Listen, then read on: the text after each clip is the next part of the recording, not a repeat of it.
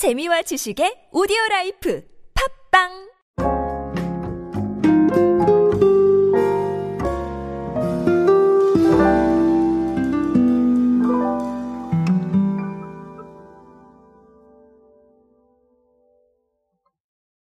요즘은 우리가 대체라는 단어를 상당히 쉽게 만날 수가 있습니다.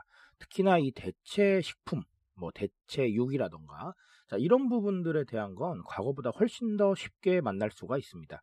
사실 예전에 대체육을 우리가 네, 식탁에서 만날 수 있는 기회가 그렇게 많지는 않았던 걸로 기억을 합니다. 하지만 지금은 굉장히 다양한 곳에서 네, 이 대체육을 만날 수가 있죠. 이 대체육에 대한 사례들을 좀 보면서 의미하는 바가 무엇인지 한번 알아보도록 하겠습니다. 안녕하세요 여러분 노준영입니다. 디지털 마케팅에 도움되는 모든 트렌드 이야기로 함께하고 있습니다. 강연 및 마케팅 컨설팅 문의는 언제든 하단에 있는 이메일로 부탁드립니다.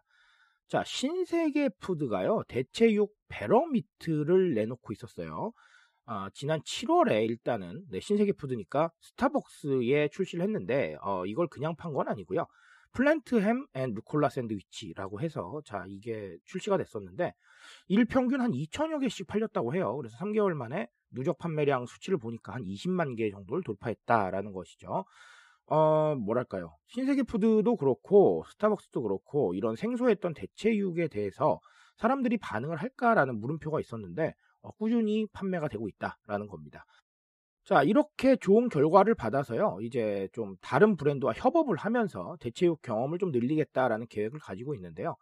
어, 일단은 웨스틴 조선과 네, 손을 잡고 조선 델리에서 베러미트의 cold cut으로 만든 vegetarian 샌드위치를 선보였습니다. 자, 이 콜드컷이라는 건 대체육이에요. 아우디와 협업도 있는데요. 자, 이 전기차와 대체육 아주 사실 괜찮은 아이템이죠. 그래서 탄소 절감 효과를 공통적으로 가진 만큼 네, 이런 부분을 활용을 하면 또 ESG에 대한 얘기를 할 수 있지 않나 이런 고민들을 하고 있는 것 같아요. 그래서 아우디와 손잡고 11월 말까지 전국 주요 아우디 전시장에서 진행되는 이트론 시승 행사에서 아, Better Meat 샌드위치 2천여 개를 제공을 하겠다라는 겁니다. 아, 스토리텔링이 좋아요. 그렇죠? 잘 맞잖아요. 자, 그렇다면 이렇게 쭉쭉 늘려가고 있는 상황 도대체 어떻게 봐야 되느냐라는 것인데 글쎄요. 저는 첫 번째는 매우 단순하게 생각하면 사실 이런 부분들이 새로운 경험이 아닌가라는 생각을 해요. 결국은 우리가 계속해서 새로운 경험들을 찾아다니고 있는 거고 그걸 경험하게 해줘야 매출이 늘어나고 소비가 발생하는 것인데 아, 기존에 있었던 우리의 제품들보다는 아무래도 이 대체육이라고 하면 조금 더 호기심이 느껴질 것 같아요. 도대체 무슨 맛일까라는 그런 물음표가 등장을 해서 어, 경험에 좀 나서게 되는 이런 부분들이 존재하지 않나라는 생각을 합니다. 이 경험이 의미 있었다고 하면 그 다음 소비로 이어질 것이고요. 만약에 생각보다 의미가 없었다. 그리고 나의 생각과는 좀 달랐다라고 한다면 네, 이어지지 않을 수도 있습니다. 하지만 우리는 이를 통해서 판매를 하긴 했고 그리고 노출을 어느 정도 한 거잖아요. 그래서 어떻게 보면 단순히 대체육이 나왔습니다라고 예, 이런 단순한 광고를 하는 것보다는 오히려 이 대체육의 강점을 말하면서 자꾸 트라이하게 만드는 이런 시도들이 저는 괜찮지 않았나라는 생각을 합니다. 결국은 아까 네, 말씀을 드렸지만 이렇게 계속해서 콜라보레이션을 하고 협업을 하고 이런 부분들이 경험을 늘려가기 위한 거잖아요. 아우디 매장에서 Better Meat 샌드위치 2천여 개를 제공하는 것도 경험을 늘리는 거고요. 그렇죠? 이 경험이 의미 있었다면 네, 소비를 할 수가 있겠죠. 자, 이런 부분들이 우리가 조금 좀 생각을 해봐야 될 것 같습니다.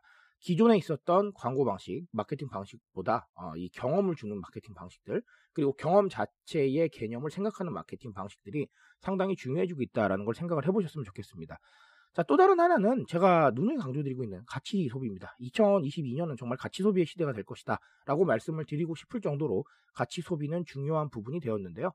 자, 이 대체육이라는 제품은 탄소 절감 효과가 있습니다. 그래서 어떻게 보면 ESG에 대한 공감들, 네, 이런 부분이 좀 있을 수가 있겠고요. 아니면 신념과도 연관이 되어 있을 수가 있습니다. 뭐 동물 복지라던가 이런 부분들 다 가치에 해당하는 겁니다.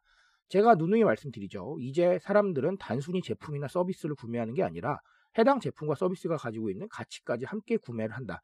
그 구매가 바로 정서적인 효과를 끌어올리기 때문에 소비로 인한 즐거움을 훨씬 더 크게 만들 수가 있다라는 것이죠.